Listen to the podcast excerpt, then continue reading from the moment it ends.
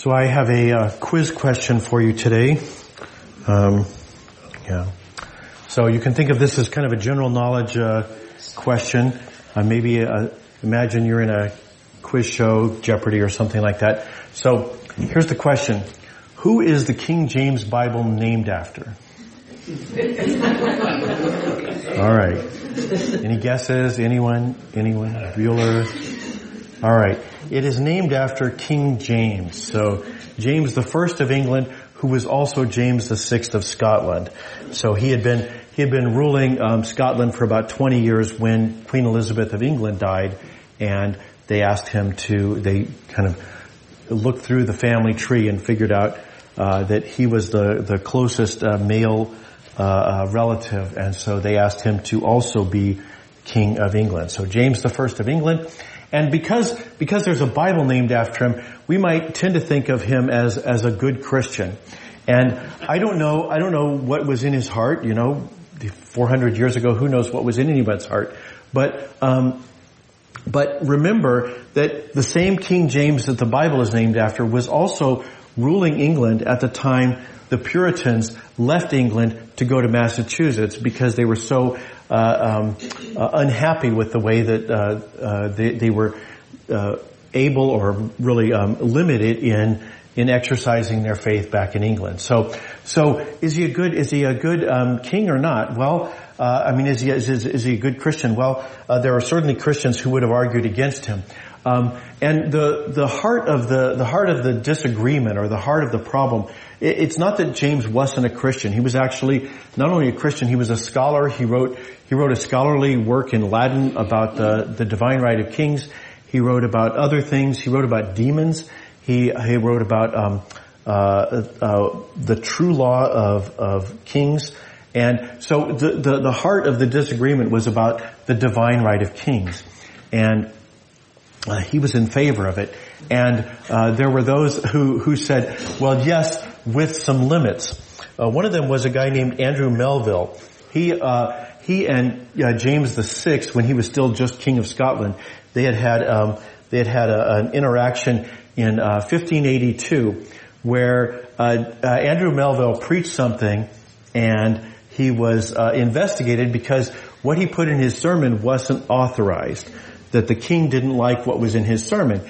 And so there was an investigation and he he um, they said, "What authority do you have to to to uh, to preach what you said in your sermon?" It wasn't approved, and he took out his Bible and put it down, and the the clerk looked at it and he says, "This is all Hebrew," and and he said, "Yes, exactly. That's my authority. It's the Bible that God has given us, including the the Old Testament."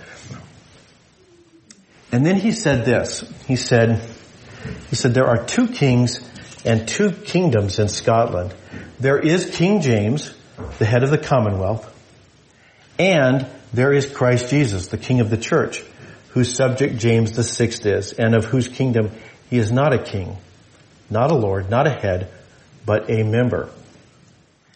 And uh, that didn't solve the problem. As soon as uh, uh, um, there was only so much that that uh, James could do in Scotland in terms of rolling back the, the authority of the church. But when he got to England, people came to him and said, hey, we want, we want you to do all these things. They gave him a list of, of requests that would, would make the Church of England more like the Church of Scotland. And he said, no thank you. And the only thing on that list, the only thing on that entire list that he did was he authorized translating the King James Bible. So he gave them one small bone and that's what we remember him for. So, so I tell you all this because today is Christ the King Sunday. It's the day we all remember the lesson that uh, Andrew Melville gave to gave to um, uh, King James that there is this other king.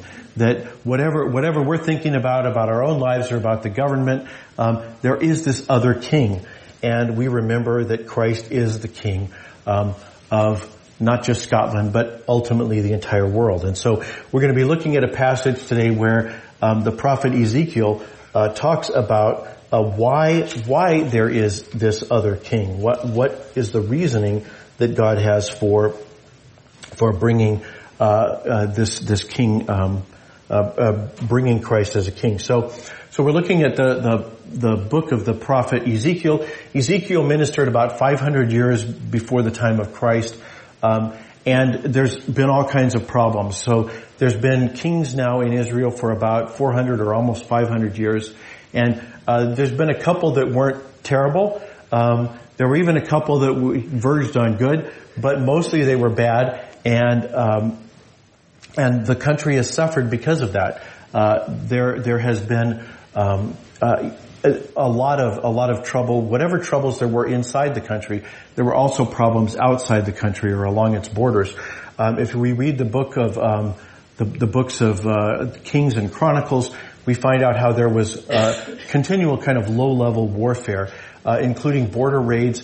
We might imagine something probably a lot like what happened in Israel from Gaza a month ago. People coming in and, and taking hostages and so forth, things like that. We might imagine um, uh, what that would have been like to suffer. But beyond that, there was actual war, declared open war, and the, the northern part of the country was conquered by a neighbor called Assyria, and then later on, the southern, what was left was conquered by the empire of Babylon. So Ezekiel is now writing to to uh, Jews who have been exiled to Babylon, and he's saying, he's saying, okay, God's about had it with the kings. Okay? So here's what God has to say. And he says, he says, um, uh, I myself will search for my flock and seek them out. As a shepherd seeks out the flock when some in the flock have been scattered, so I will seek out my flock. I will rescue them from all the places they were scattered during the time of clouds and thick darkness. So God says, I'm aware of what's happened. I know, I know the, the, the, the agony that you have been put through uh, due to those kings, and so I'm going to seek out my flock. So, so God in this passage is using this uh, common metaphor we see often in the Old Testament, the idea of uh, a king as a as a shepherd, and the reason for that is because a shepherd knows he should look out for uh, his flock, Sometimes kings forget that. So, so God says, I haven't forgotten. They are my flock and I will seek them out and I'm going to rescue them. They've been scattered all over, uh, some of them to Babylon, some of them to Assyria, some of them to who knows where. But I know about that and I'm going to rescue them. Pardon me. And he says, um, I'm going to gather them, uh, whoop, I will gather them and lead them out of the countries and the peoples so these places they've been scattered, and I will bring them back to their own fertile land. I will feed them on Israel's highlands among the riverbeds and in all the inhabited places. And um, then he he says, um, uh, "I will feed them in good pasture, and their sheepfold will be there um, uh, on Israel's highland, lofty highlands. On Israel's highlands, they will lie down in a secure fold and feed on green pastures." And then uh, in language we might recognize from uh, Psalm 23, uh, God says, I myself will feed my flock and make them lie down. This is what the Lord God says. So, so God is going to feed them uh, uh, good pasture. He's going to feed them and uh, make them lie down in those good pastures. So that is the promise God makes. And he concludes this way. He says, I will seek out the lost, bring back the strays, bind up the wounded, and strengthen the weak. So he says, I'm going to fix what's what's happened to you. I'm going to repair. Um, I'm going to repair all of the damage that's occurred. I'm going to heal all the ways you've been wounded uh, during this um, the the uh, uh, the the horrors you have suffered as your country has been conquered by these other nations. So he says, um, I'm going to do that. But by the way, I noticed some things that were going on during this period of the kings. He says, but the fat and the strong I will destroy because I will tend my sheep with justice. So he says part of the job of a king is to administer justice properly. And uh, that has not been happening. Some of the priests, uh, some of the sheep have done very well uh, despite all the difficulties. Other ones have done have, have done not as well. So the Lord God proclaims, "I will judge between the fat sheep and the lean sheep." And we don't know exactly what it was that they were um, they were uh, doing uh, Ezekiel isn't isn't specific, but he he compares them to animals um, fighting. He says, "You shove with your shoulder and flank, and with your horns You ram all the weak sheep until you've scattered them outside. This is something we know about from animals, right? There's chickens have a pecking order. There's alpha alpha uh, dogs. Um, we we understand animals kind of jockey for position, and God is telling the the his sheep, telling the Jews, he's saying it shouldn't be like that with you. You should not be in this um, uh, Darwinian competition to see who can who can make it through the next day. He says you should be a people who help one another. So he says, I've been noticing some of you have been looking out for number one, and so he says, I will, um, I will, um, I will uh, judge between the fat sheep and the lean sheep. And then he uh, says, but but yes, I'm going to take care of justice. There's going to be justice. No one's going to have any reason to fault my justice. But that's not what you should be focusing on because what I want you to hear is a message of mercy and grace. He says, I will rescue my flock so they will never again be prey. I will even judge between the sheep, but I will rescue my flock. And not just once. I'm not just going to rescue you back from, from Babylon and Assyria and bring you back here and then put somebody in charge like Manasseh or one of the other bad kings of Israel. He says, no, this is, this is a permanent thing. I'm going to rescue my flock and they will never again be prey. And I will appoint for them a single shepherd and he will feed them. My servant David will feed them. He will be their shepherd. So that is the, um, the, the picture he paints. David is the, one of the best kings Israel had. That's a low bar, but David, David jumped over it. And, um, he says, that, that this new king will be like David on, on a good day. He says, and my servant will feed them and uh, they will be his shepherd. So David famously as a shepherd. Um, and uh, he concludes, I the Lord will be their God and my servant David will be their prince. I the Lord have spoken. So this is the promise that God makes to Israel, um, uh, speaking through the prophet Ezekiel. And it was partly um, fulfilled a couple of decades later, uh, after Ezekiel gave this prophecy, God um, uh, worked in the, the, affairs of nations, and and uh, Babylon was conquered by Persia, and the the Persian emperor uh, let the Jews go back to their homeland. So so that happened um, in the mid 500s, but a lot of this has not happened, or or didn't happen um, as the way the way that uh, Ezekiel paints it, because they never had a king um, uh, who was who was a David. They never had this king that God provided who would keep them from ever being of prey. That that that didn't happen, and so so the the prophecy did not um, happen until the time Christ came. So Jesus came and was the king, or was this this promised king. Jesus fulfilled this role of king, and Jesus has been seeking the lost and binding up the wounded and strengthening the weak ever since. But Jesus didn't do it the way that people expected. Jesus did not simply conquer Rome, kick them out, and establish a new monarchy in Jerusalem. Instead, Jesus has been seeking out the lost and binding the wounded and strengthening the weak and feeding his sheep one sheep at a time. And this is the story of Christianity.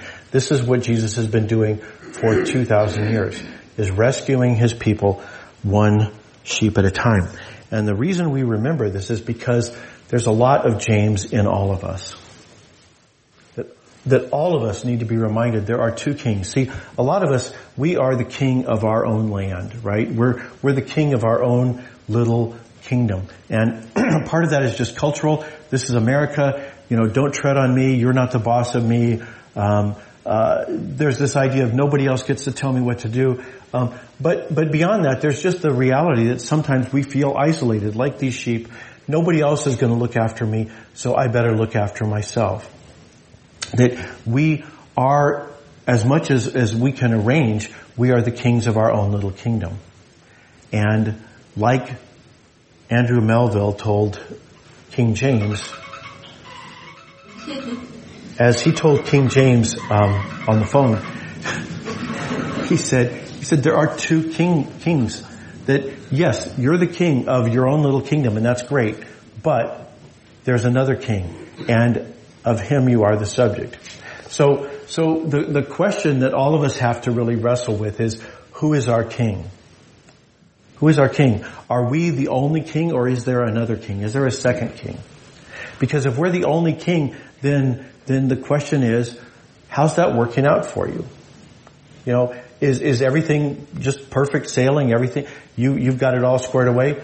Or is there something that that other king can do for you? Can he seek you out, rescue you from the place that you were scattered? Can he, can he give you strength? Can he bind your wounds? Can he feed you? Because that's what Jesus offers to do, one person at a time, to be this shepherd that God promised through, through Ezekiel. So, if you want to do that or do that again, to be reminded of what it is to be a subject of that kingdom, let me invite you this week to, to pick one area of your life that you think maybe you have not been really submitted to Jesus as your king. Pick, pick an area and my guess is all of you know that area right now. It popped into your mind as soon as I said this. Pick that area and ask Jesus about it. Say, Jesus, I accept that you are the king of my life. And this is an area where I need your guidance. I need you to help me in this area. Try that out this week.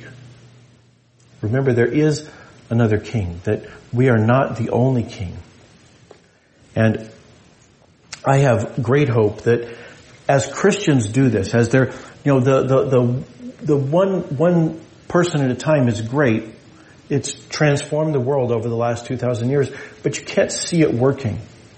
But I have great hope that as the church puts this into practice, as the church practices being a subject of King Jesus, the world will see that, that there is an alternative to being your own king. That we don't have to be like King James.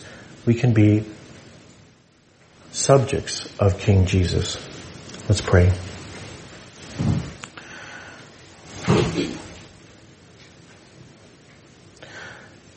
God, we, we all of us have places in our life that we have not submitted to Jesus. Um, and we need to be reminded that there is another king, not just the king of our own little kingdom, but King Jesus who is the king of the entire world. Help us to remember that, that if we're afraid of his justice, we should look forward instead to his mercy, um, how he will strengthen us and bind up our wounds and feed us in good pasture. Help us to remember these things and then to put them on display for the world to see. We pray this in his holy name. Amen.